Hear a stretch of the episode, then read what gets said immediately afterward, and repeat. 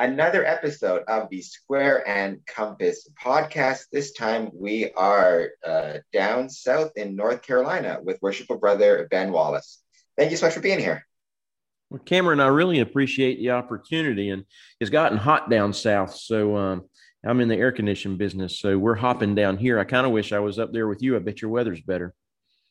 Well, you say that it is freezing today. It is very, very cold uh, at the moment and rainy and a gross day in Windsor, Ontario. So if we could switch, I would take that. I'll, I'll head down to North Carolina because I'm told it's never been there before. And I'm told it's uh, a beautiful place. I'd love to visit one day. Yeah. Hey, you're always welcome here. You come, you can stay with me. We'll hang out. I'll show you around masonry in North Carolina. I appreciate that once the border opens, knock on wood, I'm definitely planning to make it down to the States. And I'd love to, uh, North is on the list for sure. So I contacted you uh, through checking out the Mid Atlantic Esotericon website. That is coming up soon as of this recording, June 12th. And I'm going to be leaving the link where people can purchase tickets uh, for that event in the description to this video because whether you are a Mason or not a Mason and just interested in you know esoteric and philosophical ideas, I would strongly encourage uh, everybody watching to to consider purchasing a ticket for this event. It's virtual, so you don't even need to wear pants. And if that is not a incentive, I don't know what is. But uh, yeah, you are one of the presenters. So are you looking forward to uh, Esotericon? I am. Yeah, that's a that's a great conference, and it's a, a great bunch of guys down there. Uh, Joe Martinez and Kevin Homan, and I'm not sure who all else has a hand in actually putting it on. The first year they had it, it was it was live and in person. So we went. It's in Virginia, so it was only like five hours for us. And we took a contingent from North Carolina, drove up, met all the guys, had a fabulous day of of education. And then the next year, the, the COVID uh, hit. And so last year it was all virtual. And this year they were on the bubble. They didn't know if things were going to be open back up or not. And so they had to make a decision. And so they decided to go all virtual. But again, the, the content of the presenters is always fabulous if you're into the esoteric side of, of Freemasonry. So it's not specifically Masonic. It's open to, uh, to, to anybody that wants to buy a ticket. Um, and there'll be presenters there that are mostly talking about Masonic stuff, but there will be some there that are talking about things that are not Masonic at all. My program is is kind of uh, uh, it's about the sacred space and the work that we do in that sacred space. So I've tailored this program just for them. Um, and it's partly geared towards the Freemasons, but tar- partly towards uh, other um, Western mystery traditions. So it's a mix. Well, you know that uh, that brings up something that you know I've been been struggling with with this podcast, or or, or hoping to change a little bit with this podcast is the the idea that you know a Masonic topic or, or Masonic ideas will, you know, exclusively uh, appeal to Freemasons or people who are connected to Freemasonry.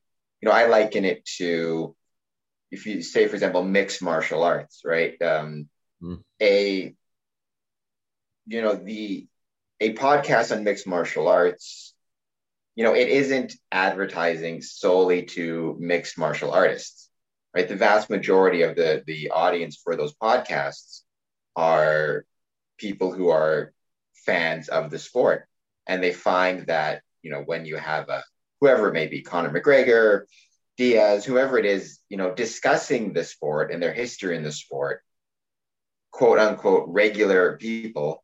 Um, you know, are interested in that. And I think the same is true of, of some of these Masonic slash esoteric conditions. Uh, you know, even if somebody or, or topics or conversations, even if somebody is not a Mason, even you know, hopefully tuning into this episode of the podcast, there's still a lot of, of wisdom and knowledge and just uh, interest in esoteric and Masonic topics. Uh, and I think there's a lot of lessons in how, you know, the struggles of Freemasonry over the years and how Masons run a lodge and what works and what doesn't work that can be applicable to a lot of areas of somebody's life uh, and any organization that they may be involved in. Yeah, that's a that, that's a good take on that, Cameron. I, uh, I, Freemasonry is part of a broader um, congregation of Western mystery traditions. So we didn't in, invent the concepts that are in Masonry. They've been with us for for millennia before Freemasonry ever came along in its current form.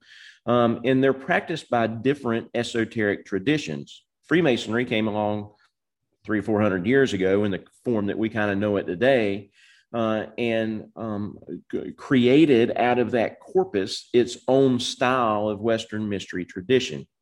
So when you're talking to the Freemasons, um, you know, you can talk about anything related to, to, to Freemasonry, you know, know your audience.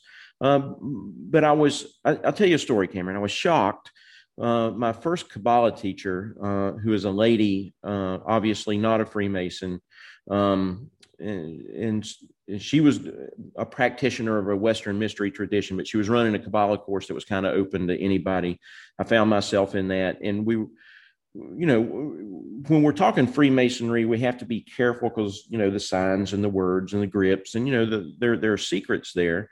But we just happened into a conversation one day where she started talk asked she what she was telling me about Freemasonry is what she was doing, and she was saying, "Oh yeah, you know, I've read a lot of books, and I understand you guys have these guys that this guy that sits in the east and this guy that sits in the west, and you've got this storyline." And she laid out the entire meaning of Freemasonry, and I was just sitting there completely shocked that she understood it. I said, "How do you know all that?" She said, "Oh, Ben, it's just it's Western Mystery 101. We all do it. It's just that that's y'all's storyline. Our, you know, our storyline is different, but it's the same message. So, specifically with Esotericon, though, they're they're not Masonic. Uh, I, I, don't want to speak for those guys, but they don't bill this thing as Masonic at all. They just happen to have a lot of Masons that they pull from because that's where they know esoteric guys and where they find those instructors. But the core lessons of Freemasonry are well known to the, the, the other traditions and they, they under, often understand it. My experience is not only this lady that I was talking about, but in general, the other esoteric Western mystery traditions understand the meaning of the ritual much better than the Freemasons do. Freemasonry has lost that aspect of its teachings largely. And I, you know, discussing the um, you know, esoteric versus exoteric, but also the the ability for Masonic teachings and philosophy to connect with uh, a wide audience and also with Freemasons. You know, that is a good segue into a project you're working on uh, at the moment, right? You're working on a path to providence, the creation of the middle chamber program. Uh, that is a book that you are co authoring. Uh, and it's another example of, I, I, had, for example, on my program, uh, William Moore. He is not a Mason, he is a historian, but he wrote an entire uh, thesis or a book, a study on Masonic temples in New York built between 1870 and 1930. And that's a book that certainly would be of interest to Masons, but is of interest also to anybody who likes or finds historical architecture, history, heritage, you know, uh, interesting. And I think the same is true of your work, right? I'm sure you would be happy to have a lot of Masons purchase it uh, uh, and find it, but I'm also sure, you know, anybody who wants it could get something from it and benefit from reading it. So tell us a bit about that, kind of where you are in the process of it, um, and just what, yeah, what led you to crew to to co-author this work. Yeah, thanks, Cameron. So kind of the background of this is is, is pretty long. So if I get too long winded, let me know. But in, in, order to understand the, the book, you kind of have to back up to something that happened in North Carolina about six years ago. Um, our education committee, which I was chairing at the time, had created a lot of uh, of um, leadership and management type courses and stuff. But we wanted to do something in the eso in, in the esoteric realm, the more philosophical and spiritual side of masonry, the real meaning of the ritual. So we created um, a, a program that we call the Middle Chamber Program, and it was really cutting edge no other Grand Lodge in, in the United States that I know of was doing anything remotely close to this. And what it became was a year long study course uh, in the three degrees and the allegory and symbolism of what they stood for. And because it was so cutting edge, um, and we were talking about spooky things like esoterics, we knew that we needed some top cover. So one of the guys in the Grand Line in North Carolina was at the time, I think, the junior Grand Warden, and his name is now Most Worshipful Brother Sean Bradshaw. He's past Grand Master now, the immediate past Grand Master. At the time, he's the junior Grand Warden. Our Grand Line has always been really proactive and open to new things if if we if you can make them feel comfortable with it. Uh, we have a great, great leadership uh, contingent here in North Carolina. And most worship brother Bradshaw, uh, I knew to be an esoteric guy. So, you know, some of the the, the grand officers are more esoteric, but most are not in most grand jurisdictions. And that's okay because they're, you know, we we need leaders and managers of of all ilks. Everybody can't be a you know a crazy wizard guy, but but I knew that um, that that Sean was. Um, um, you know, uh, really interested in this aspect of it. So we brought him on board to kind of be um, to be our leader, and so with his guidance uh, and our knowledge and work, and then we kind of put together this program, and it's and it's become this this wonderful cutting edge. Uh, everybody in, in, in, the nation is looking at it. So we wanted uh, most worshipful brother Bradshaw and myself to proliferate this kind of masonry. Not to take over every other kind of masonry. It's just an aspect that we've lost. And so there's there's lots of fraternal stuff and charitable stuff, and all of that has a place in masonry. Um, but we felt like this had a place too, and it had been largely lost. So after we had the program up and running, uh, we wanted to pass this message off to the other Grand Lodges the other Grand Lodge uh, officers uh, and education committee chairmen and, and, things, members, people that we thought could maybe uh, do their own version of this program. So we decided that we would write a book. Uh, actually, most worshipful brother Bradshaw instructed me to write a book, and I, I started it and, and finally talked him into getting involved, and it became a much better book when he did. So the target audience for, for our book is, is people that could make this happen in their own grand lodges. And the and kind of the premise is not only should we be um, w- working on these aspects of this veiled and illust- you know veiled in allegory and illustrated by symbols aspect of the lodge, but that the grand with the proliferation of podcasting and social media, Masons are getting interested in this, and they're getting that message often from from sources that are not sanctioned by the Grand Lodge. So some of those sources are really good. Some of those sources are really bad. But if if, if a Grand Lodge will create a program that teaches this stuff, then they can both have control of it, uh, which means their, their Masons are not out there in the wild west of the interwebs uh, and, and they can control the message. So that's the premise of the book. And is the plan for the book to be uh, available, like uh, uh, for order online, or once it once it is released, will there be a, a, way for a Grand Lodge or a lodge to uh, to order it to add to their collection? Yes, and I sure wish I knew what that was, Cameron. So we just decided this week. Uh, we we sent the manuscript. It was really a complete finished manuscript. We uh, we had already done all the hired a copy editor, um, and and so it was a pretty clean manuscript. We sent it to three publishers, and this week we decided we're going with Laudable Pursuit.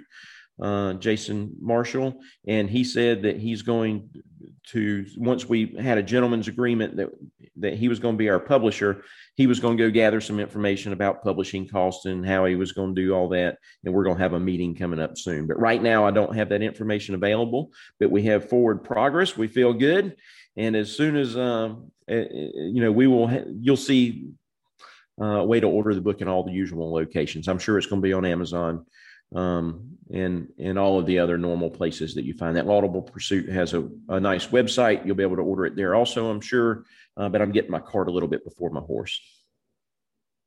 You know, the thing about the esoteric quote unquote unquote side, it, it's funny because, you know, by definition, you wouldn't think you wouldn't think it, but but in my opinion, or maybe not esoteric is the right term, but but the the philosophical underpinnings of the craft, though that's what seems to me to be the most, if, if you can uh, uh, describe it well, that's what seems to be the most applicable to people, whether they are within the craft or not in the craft.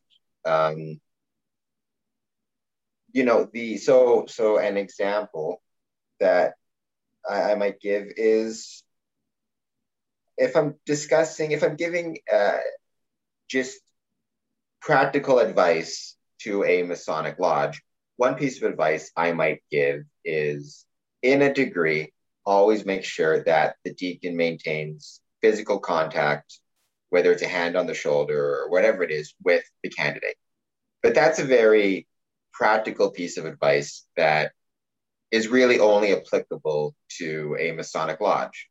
But the philosophical underpinnings of that piece of advice, right? The importance of guidance and the importance of support and um, the recognition of the privilege of being able to guide uh, an apprentice through uh, a degree and through you know a, a test that is something that can apply in one way or another to pretty much any organization. And i think that's the key about the esoteric or philosophical.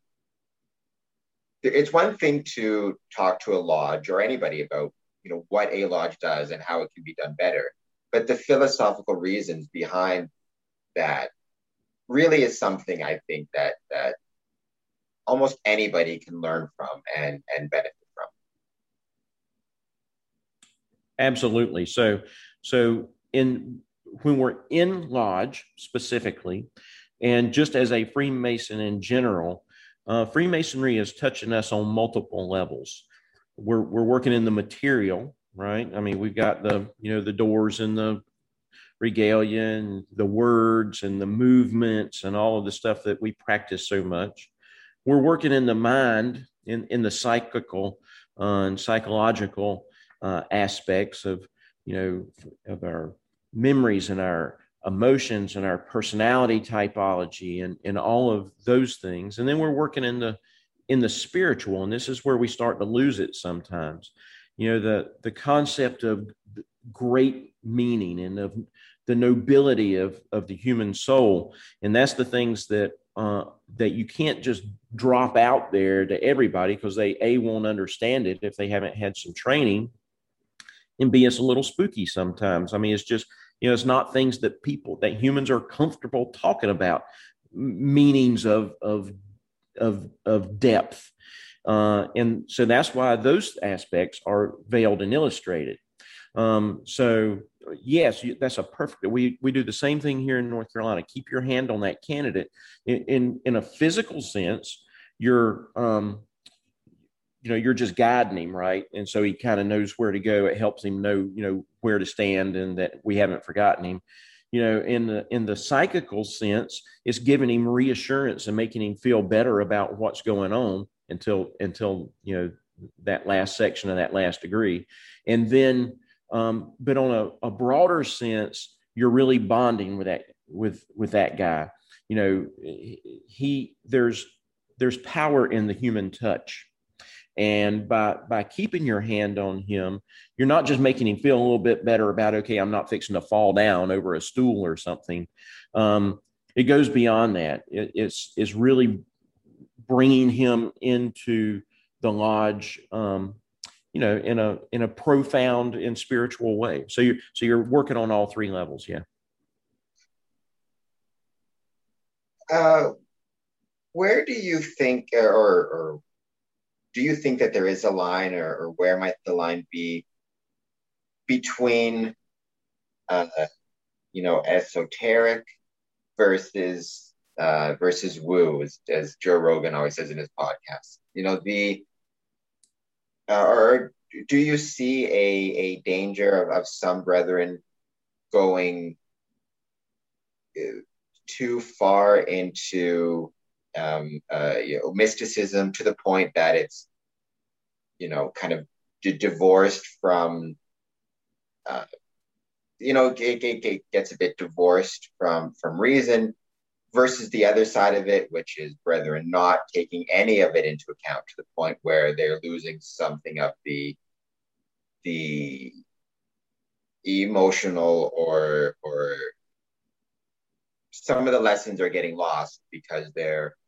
um, you know kind of not considering any of it. I guess where where's the appropriate place to to find the line and how do you maintain that balance of practicality for lack of a better term versus the mysticism uh, side of it that's uh, that's about three great questions there cameron let me see if i can kind of break them down here so let me address the easy one first, which is can you go too far? And the answer is absolutely yes.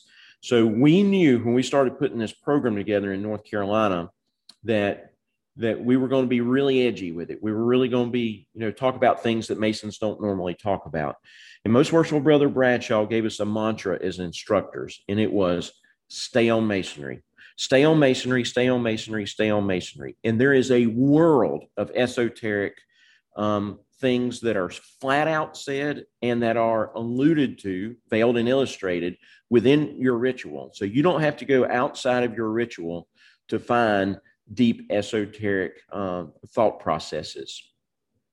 But this is a mistake that many people make. So, in addition to the other hats that I wear and have worn, I'm the I'm the immediate past master of Sophia Lodge uh, which in North Carolina, which is North Carolina's first traditional observance lodge. And the tradi- traditional observance community uh, has had a problem with lodges at, in addition to you know wearing tuxedos and having a high dues rate and excellence in ritual is that they also tend to kind of lean esoteric a lot more philosophical and spiritual not all of them but many of them do and many of those have taken it too far and we've seen individual Masons uh, take that too far. So, like at Esotericon, I'm talking about some stuff that's really out there and edgy, but it's not a Masonic function. That's an esoteric conference, not a Masonic conference. I would have not have done that at Masonicon, which I was speaking at about a month ago, which was a Masonic conference. So both lodges and individuals can go too far. And when they do, what they're doing is they're getting away from masonry. Stay on your ritual, you'll be fine. Then the, the, the second part of your question was, are we not going far enough? And, and here's what I think my answer to that is organizations evolve for better or for worse, sometimes for better, sometimes for worse. And the way that we got to this place where we don't talk about philosophical and spiritual things in masonry anymore comes uh, in this evolution of it comes straight from the World War II, World War One and World War II generation that had lived through the wars. They had to make great sacrifice. They learned how to come together as, as men and women uh, to get a job done.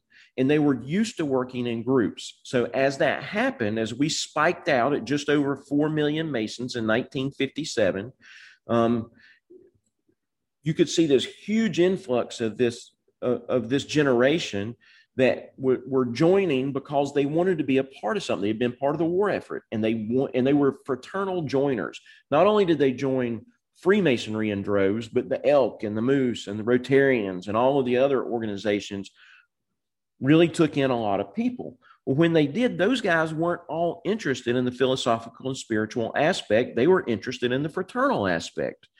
And there's nothing wrong with that. It's just the way that Freemasonry evolved. But but what the result of that was that these fraternally minded guys all joined the lodge, and then the esoteric guys that were already in the lodge kind of got pushed to the side as we populated local lodges with officers that were fraternally minded, not esoterically minded. And then those guys, some of them became Grand Line officers. And then all of a sudden, the the because they weren't interested in the esoteric aspect, the more philosophical and spiritual aspects got pushed to the side because they didn't want to talk about it. So when it came up in the lodge, guys were like, nah, we're not interested in that, right? And those guys slowly got pushed out. So that's how we got away from it. But you know what's happening now, Cameron? We're nose diving on on membership. We have dropped from 4 million, just over 4 million in 1957 to under a million. So bad that the, the MSA has quit and put is is no longer putting out membership data. The last one I saw it was just over. It was in 2017, and we had like 1.1 million, not even quite that, and it was continuing to nosedive. So I'm sure we're below a million now. So as as our membership gets smaller, Grand Lodges in general are um, struggling with how they're going to pay the bills for all this real estate and stuff, and they're worried about the the, the money, frankly. Um, but the side effect of this shrinking of our population is the guys that come are no longer coming for fraternal reasons. And so we're starting to see young people coming because they're interested in these more philosophical and spiritual aspects. So it's coming right back where it started from. And, and we, as individual Masons and Grand Lodges, especially, this is the premise of the book, needs to instead of trying to find make it easier and cheaper in in a in a failed effort to get more members money we should embrace the fact that we're getting guys that are more interested in what in in, in what Freemasonry really teaches. This is a bit of an aside, but since you're you're an American uh, brother and you brought up World War One and World War Two, one area of research that I've been thinking about lately, is just based on conversations and this podcast, and one question that I'm not sure if anybody has an answer to, but I, I kind of want to research it. I'd love to hear just your thoughts on it. Is especially from the American perspective, because there were Canadian soldiers who fought in the Vietnam War, um, but obviously much less than, than in the United States, obviously. And do you have any thoughts as to why it might have been that, you know, you saw, and I've spoken to soldiers uh, on this podcast, you know, you saw such increases in Masonic membership in Canada and the United States after World War One and after World War Two.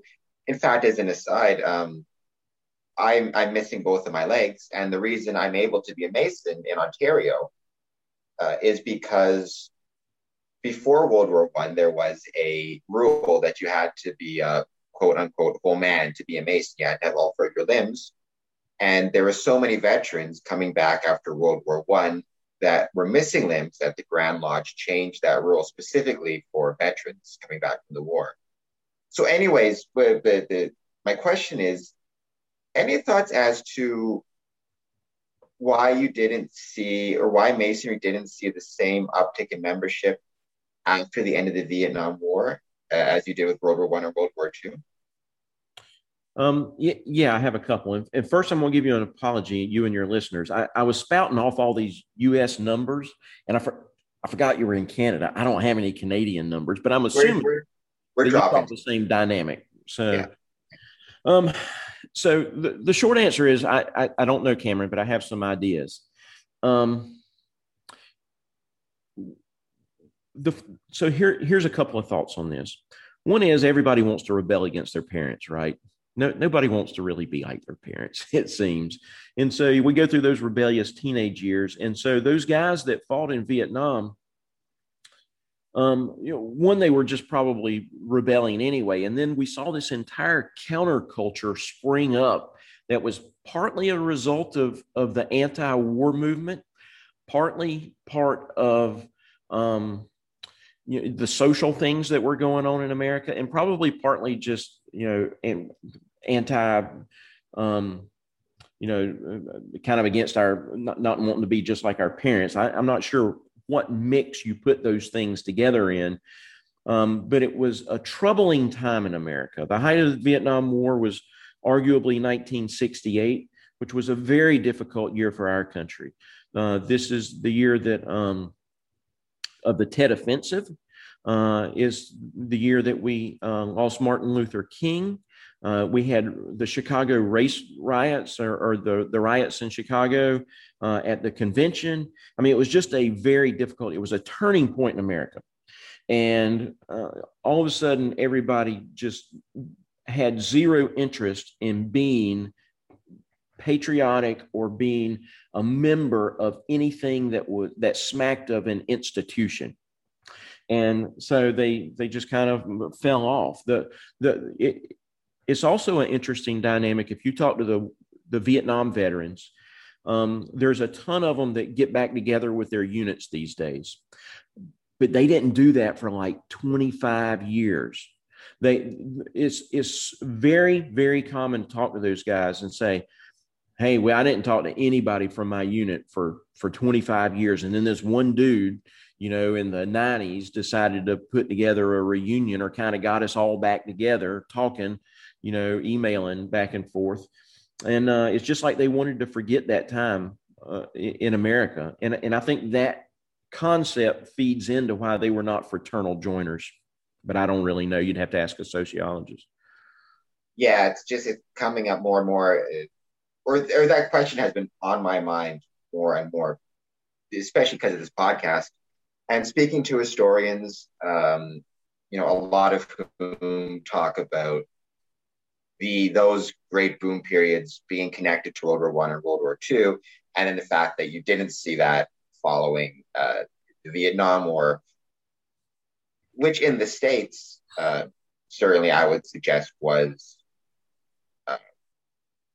just from a logistical and and and you know the number of Americans involved in it and the length of it. It was certainly a, a very significant uh, world, you know. So it's interesting to I'd be very interested to talk to a sociologist about why they think that may be. But that's one of the the topics that has been on my mind as of as of late. So when you brought up World War One and World War Two, I figured I'd have to bring that up, see if you see about any of your thoughts on it.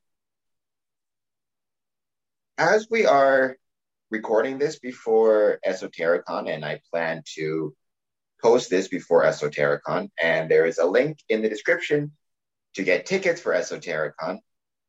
Uh, talk to us for a little bit about what you will be presenting on at Esotericon.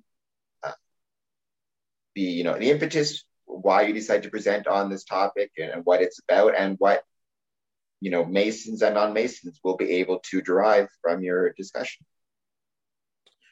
Yeah and, and thanks for the opportunity to do that cameron. I, I created this program specifically for those guys um, because it was it, it's a problem that i see all the time. So the program the premise of the program is that when we're in lodge and i and i use this term lodge both for the Masonic lodges and, and the and the other. Again, I'm not talking just the Masons here, but I'm going to use the, the kind of the generic term of lodge because your listeners are all Freemasons and they'll know the term.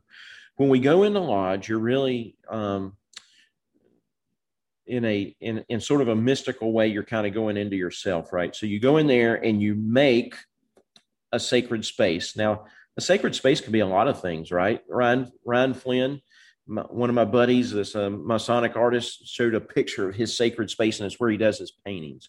Your your house of worship could be a sacred space.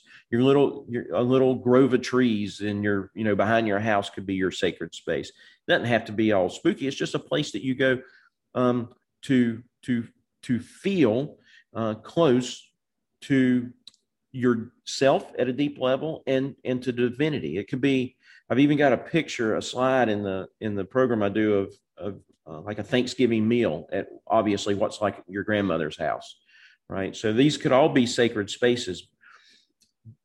that sort of exist for every human. Every human has these places that are sacred to them. But in Lodge, we can go there and specifically make a space that's carved out in, in time and in space. And we do that through the opening ritual.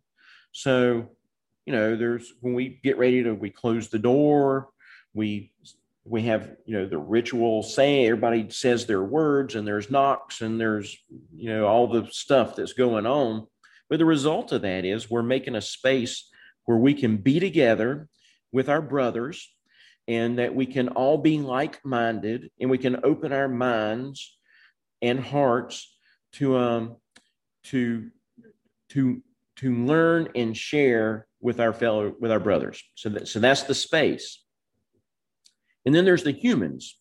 So the, the humans, the Masons that populate this space that are there on some random Wednesday night, um, have to do their part. So the ritual does the creating of the space for us.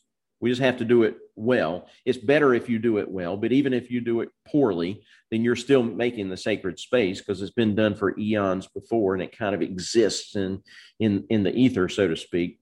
The humans come in though, and they have to do their part. And for their part, they need to um, open themselves to the to the fact that this isn't their own show. They need to do their ritual well. They need to understand that they're that what they're doing in their speaking parts and in if they're just sitting on the sidelines just being there is um, is communing with their fellow um, masons and so they're they're hopefully giving good attention to their opening um, and the work that they're going to do. And if they're doing ritual work, you know, they're loving up their candidate. They're they're thinking good things about him, and so they're becoming like-minded, all pulling in one direction, right? So that's kind of what the humans are supposed to do. And then the third evolution of putting this all together is that we ask in some form divinity to be with us, right? So the, for the Freemasons, there's an invocation, just like we have it. At, I'm a Methodist, just like we have at church, right? We have an invocation. It's the the opening prayer, so to speak, where we're asking deity to come be present with us. That's what the opening prayer is to illuminate our minds that we may walk in the light of thy countenance, right? So if divinity is coming to be with us in this space that we have made for divinity, and we're all kind of like minded.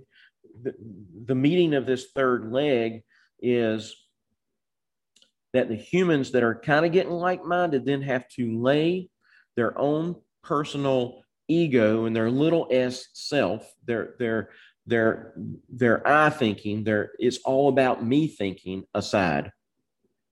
And those things meet in the center at the altar. And so you sacrifice over your, your, your ego and that meets with divinity in this sacred space where everybody's thinking alike and you can have a, a and and that is what makes for a very powerful masonic meeting. The problem is in this is sometimes we don't make the sacred space so well but it doesn't that doesn't matter so much as long as you know we, we do the better you do it the better experience you're going to have and we're always asking divinity to be there and you know hopefully we're doing that well.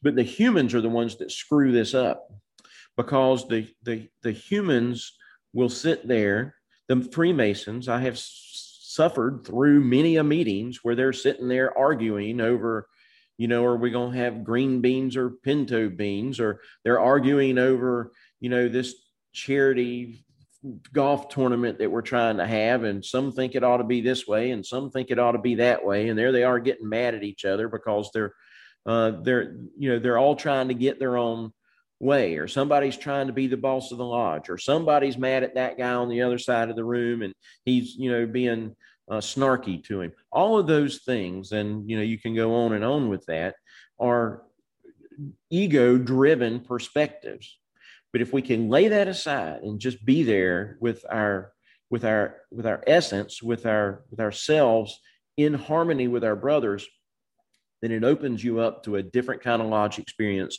than most Masons have experienced before. Is the creation of a sacred space worth the or how, how do I put this correctly? Is is does the creation of a sacred space necessitate necessitate I can speak necessitate the sacrifice uh, what what sacrifices are necessary on an individual level for that creation of a sacred space yeah that's a great question cameron so so sacrifice is i'm going to try and be careful answering this sacrifice is a great part of initiatic work initiatic work being a broad term that we use in all the Western mystery traditions, including Freemasonry, where we're trying to improve ourselves in our essence and transform ourselves into better people. So, on an individual level, you're sacrificing that ego. In a lodge setting, in a group setting, if you could just set aside your, your ego and, and your want for doing things my way and getting my way, then that's the sacrifice that you have to make for just a little while. It is very difficult. It is a life's work to do this on an individual level. But my experience is that in a group level, uh, you can set it aside for a little while if that becomes your lodge culture. Let me give you another uh, kind of a, a sister example here. You can have a crappy day and go to lodge, and you can choose to be happy for a little while. Now, if you are unhappy in your life, then you can't. It, it's unfair to just say, "Hey, quit being you know grumpy or not liking yourself or or um, you know hating on yourself or feeling like the world's against you uh, and just be happy all the time." Doesn't really work on a. That's a longer journey. That's that's a marathon that you're going to run. But you can go to lodge one night having had a bad day and say, "Okay, for the next hour and a half, I'm going to set aside all you know my worries and I'm just going to be here with my brothers. You can temporarily do that. You can do the same thing with your ego. You you can you can really want to get the golf tournament held at your country club and not the other guy's country club. But you can set that ego aside and not be pissed off about it if you don't get your way uh, for a little while, right? Now you may harbor some resentment, you know, deep down inside, but but really you, you just got to let those things go. Maybe the guy, you know, across the way uh, challenges you about, you know, how you did the lecture last time, whatever. You know, he, he somehow he's he's busting on you about something. You can set that aside and choose uh, to sacrifice that ego for a little bit pretty easily. And when you do that, then nobody's coming at it from their angle. You're coming at it from y'all's angle, as we would say down south here. What about sacrifice in terms of um, family work? Like I, so uh, I think he was from the South actually, Hunter S. Thompson, who I'm uh, fond of. You know, he had that that great quote that has probably been overused in, in a lot of ways, but I'm fond of it. Right? It's for every, and I'm paraphrasing. You know, for every moment of true beauty, uh, a thousand souls must be trampled. Hmm. Um, and the, the basic premise of that was that there is to create, you know, uh, uh, to create anything beautiful, whether it's a beautiful song, a great piece of art, a mixed martial arts, you know, whenever anybody is able to master anything and create anything of true beauty, there is a significant amount of suffering that will precede that. And not just on the part of the person creating the thing, but there can be a lot of collateral damage in the way you know the the behind the music point of view. Like I don't know if you ever seen uh, the movie Yesterday. No. One of those movies. It's so it's it's an interesting. I think it at the end of the day it doesn't answer its own question. It tries to have its cake and eat it eat it too. But the basic premise of the movie is because I love the Beatles. Guy gets hit by a bus and he wakes up in a world where the Beatles never existed. He remembers them, but nobody else does.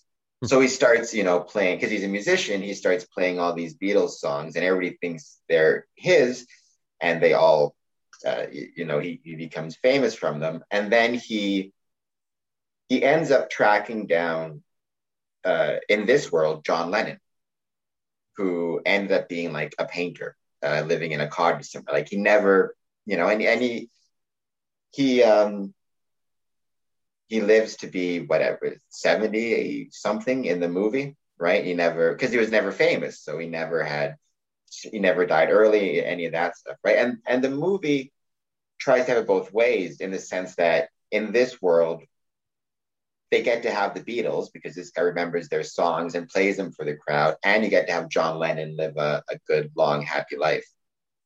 But I think there's a there's a question under there, which is, you know, is having a song like Imagine, is having a band like the Beatles worth the suffering that John Lennon experienced? Because even despite his life being cut short, he also suffered a lot to create those great things.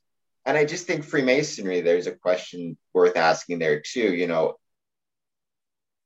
a to me, a, a great piece of ritual improves the world as much as an amazing song, as much as an amazing movie. You know, it makes the world a better place. But in order to have that greatness, there is a sacrifice that's necessary sacrifice from family, sacrifice from whatever it may be. What, what about that question? Is, uh, you know, how much sacrifice is necessary to create these really beautiful and amazing things that we see in Lodge? And it can the price ever be too high? Cameron, you not only ask good questions, but you ask really long, multi-part questions. so let me let me let me. You brought up a couple of different things that I think we ought to address there.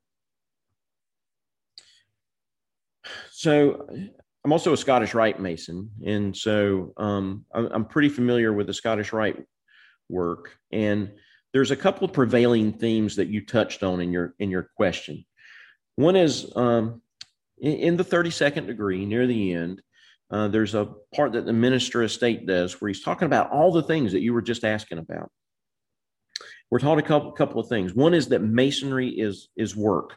So what what I hear you saying and completely agree with is no great, profound thing was ever created just off the cuff. I'll just make it. It was a lot of work. They those people, whether it's you know a, a band, a song, great ritual, uh, people pour their heart and soul into it and they spend a lot of time practicing and that's a lot of time away from family and that's a lot of time that they could be doing other activities and so they are sacrificing to make it good. So on one hand it's unfair to ask guys to sacrifice as much time away from their family as as as me and some of the you know the guys that are doing this nearly full time it seems like uh, are doing but on the other hand if you don't sacrifice at all if you don't practice then you turn out a product, a ritual, or you know a program that's uh, that's no good. And and what's the point of that? So the so the so the so the the first thing the Scottish Rite uh, teaches that I'm that I'm dredging up is that masonry is work, and the and the other is is balance. Right? They're talking about the royal secret, which is learning to balance things in your life. So the amount of sacrifice that I'm able to give to masonry is different than the amount you're able to give, which is different than the amount that that you know Joe Joe Mason down the street's willing to give. Some people, you know, are in a place where they can sacrifice more, some less. Uh, some are, are willing to make more sacrifices than others. But if you want to have an impact on masonry, you've got to sacrifice some, and you can. And, and it's all about finding the balance for what your vision is um, uh, versus how much work you're willing to do to get there. And and the important part, Cameron, in your question is is that you that you think about it. So many times I see guys that are just kind of swept up in the torrent of of Freemasonry and they're just doing the things, but they're not consciously deciding, okay, I'm going to do this thing, I'm not going to do that thing. I'm going to put more effort into this and less effort into that. They're just kind of going from one thing to the next. Um, I, and and all of the guys and like me um, have come to a point in their Masonic careers where they said, okay, I, I'm doing everything. I'm spending my entire life in masonry. Uh, I've got to cut some Masonic stuff out, and they and they culled off some stuff.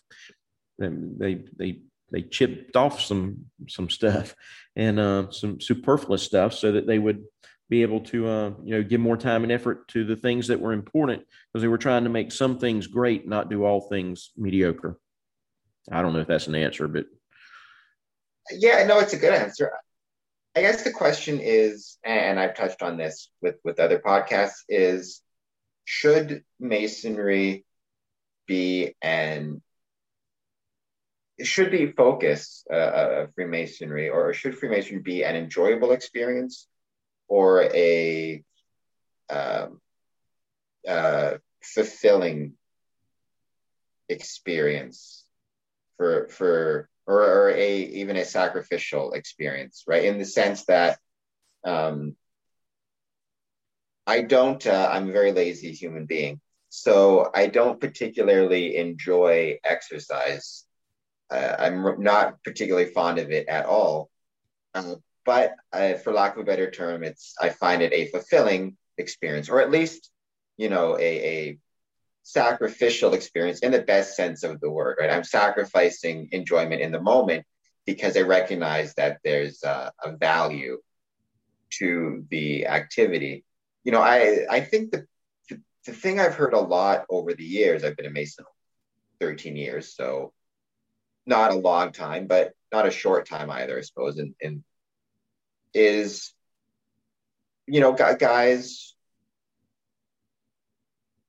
come to lodge, come to Freemasonry, you know, for a desire for companionship, for fun, for enjoyment, which there's nothing wrong with, but they're not necessarily recognizing, you know, the the why why should they sit in a in their 500th degree if they've seen 499 degrees you know they're thinking i could have more fun and more enjoyment sitting on the couch watching tv or being with my family and it's like, that's true for you. You may have more enjoyment being at home this night, but the candidate, it will mean a lot to the candidate if they see a full house, if they see you there and sacrificing your time to be there.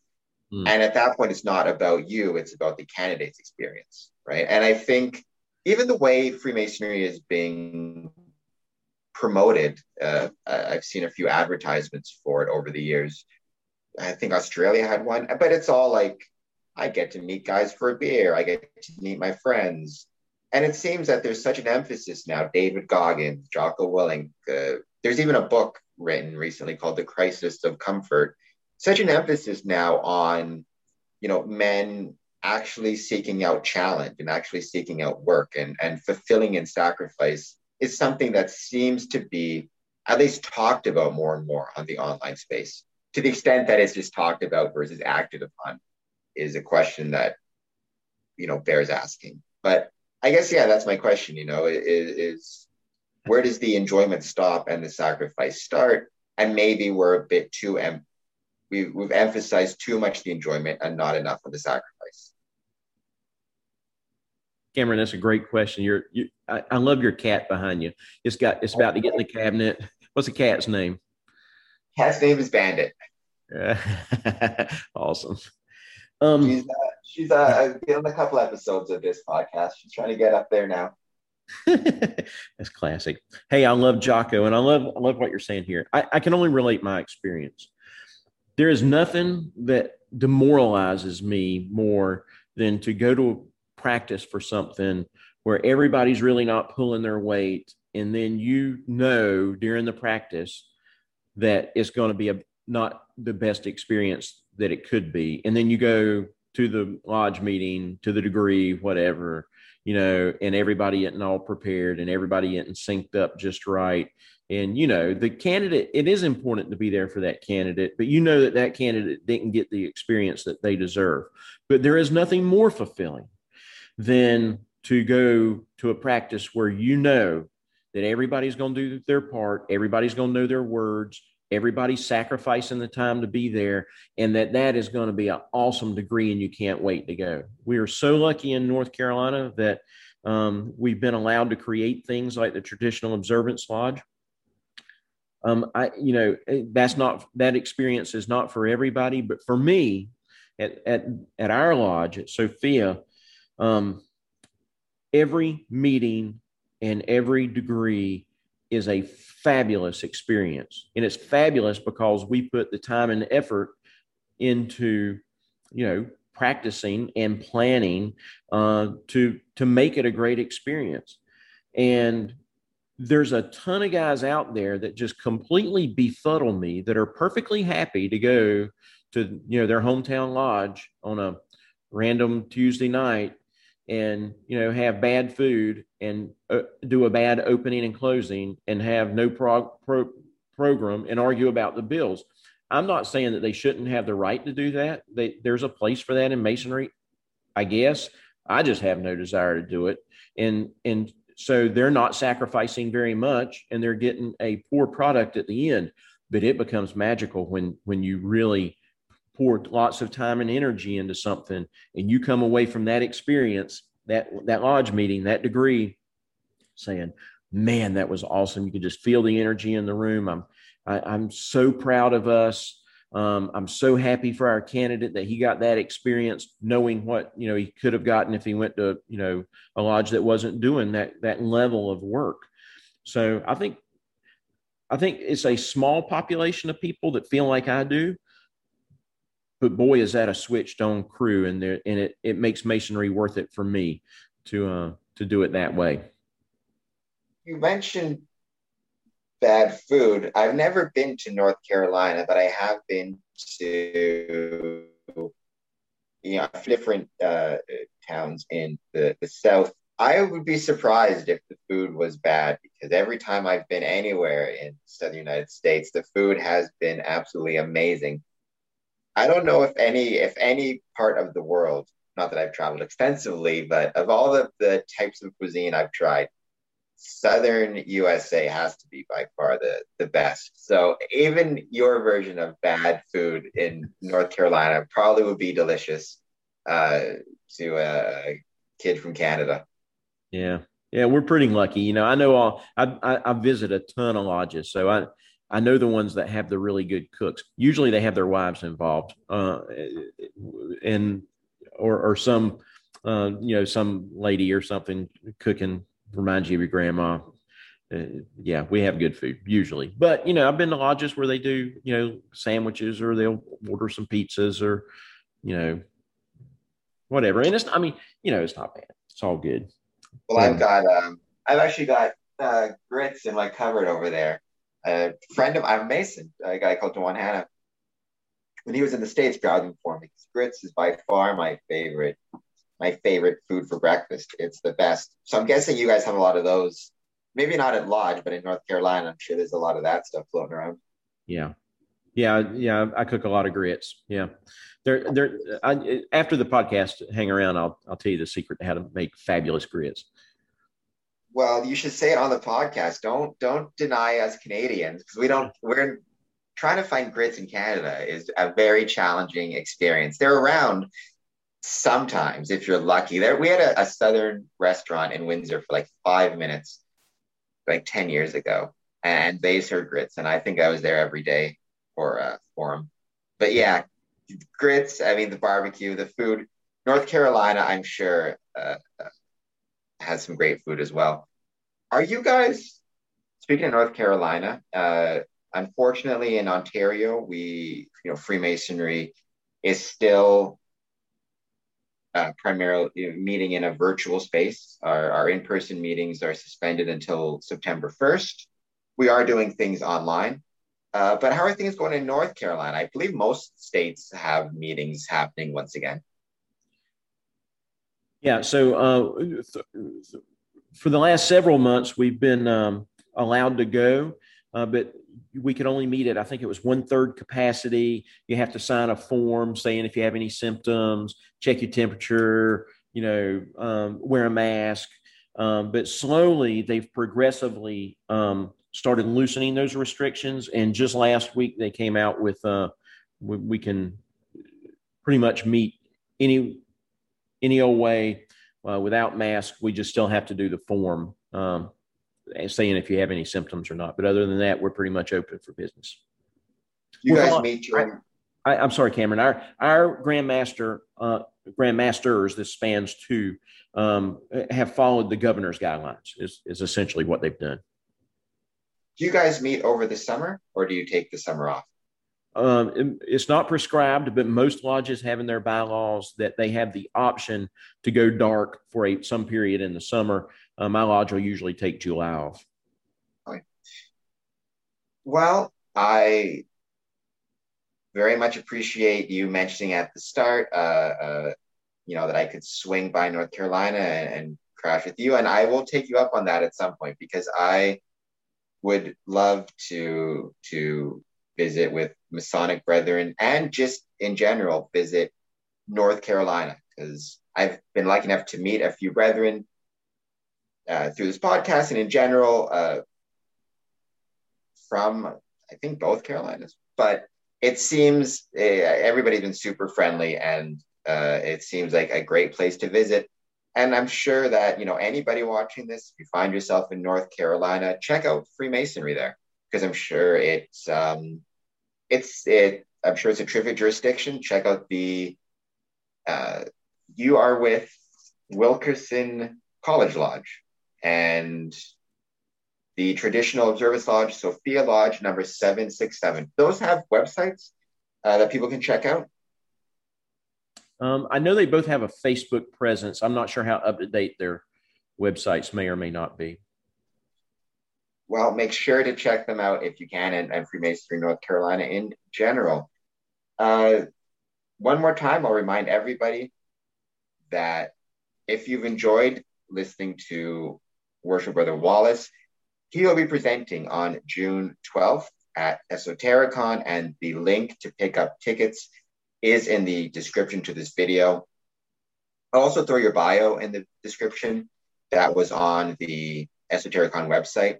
Um, you know, I think everybody prefers to do these things in person, but it's understandable why they're going virtual. And like I said, you, you know, there's a downside, but there's an upside. It's certainly very convenient. You don't need to wear pants. What more could you want? So right. I would strongly recommend people purchase tickets. And one more time, just mention the book you're co-authoring again, um, because yep. I would recommend brethren keep an eye out for that.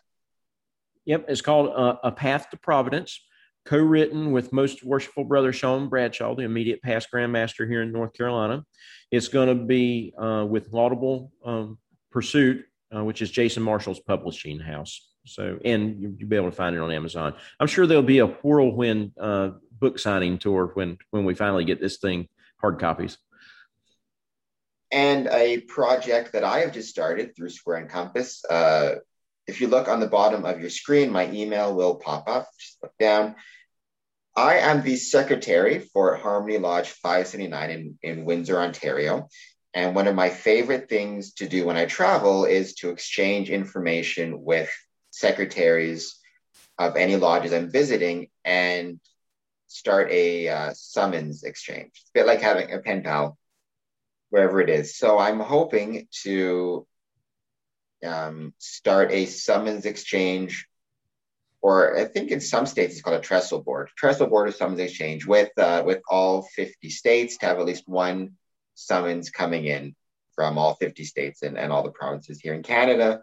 So with that, um, if you're watching this and you want to learn about masonry in Windsor, shoot me off an email and we can exchange summonses with your lodge. And Brother Wallace, if you would be so kind as to talk to your secretaries, I'd love to start exchanging summons with some North Carolina lodges. It's not a state I have yet, so I'd love to have it. Right on. Yeah. And with that, like, comment, subscribe. I got a Patreon page, all that good stuff with this podcast.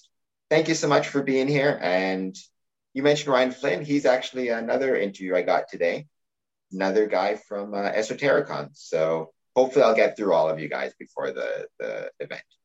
Thank you so much. Thank you, Cameron, for the opportunity. Hey, ask Ryan Flynn about his time in Florence, Italy. He'll tell you. Florence, Italy.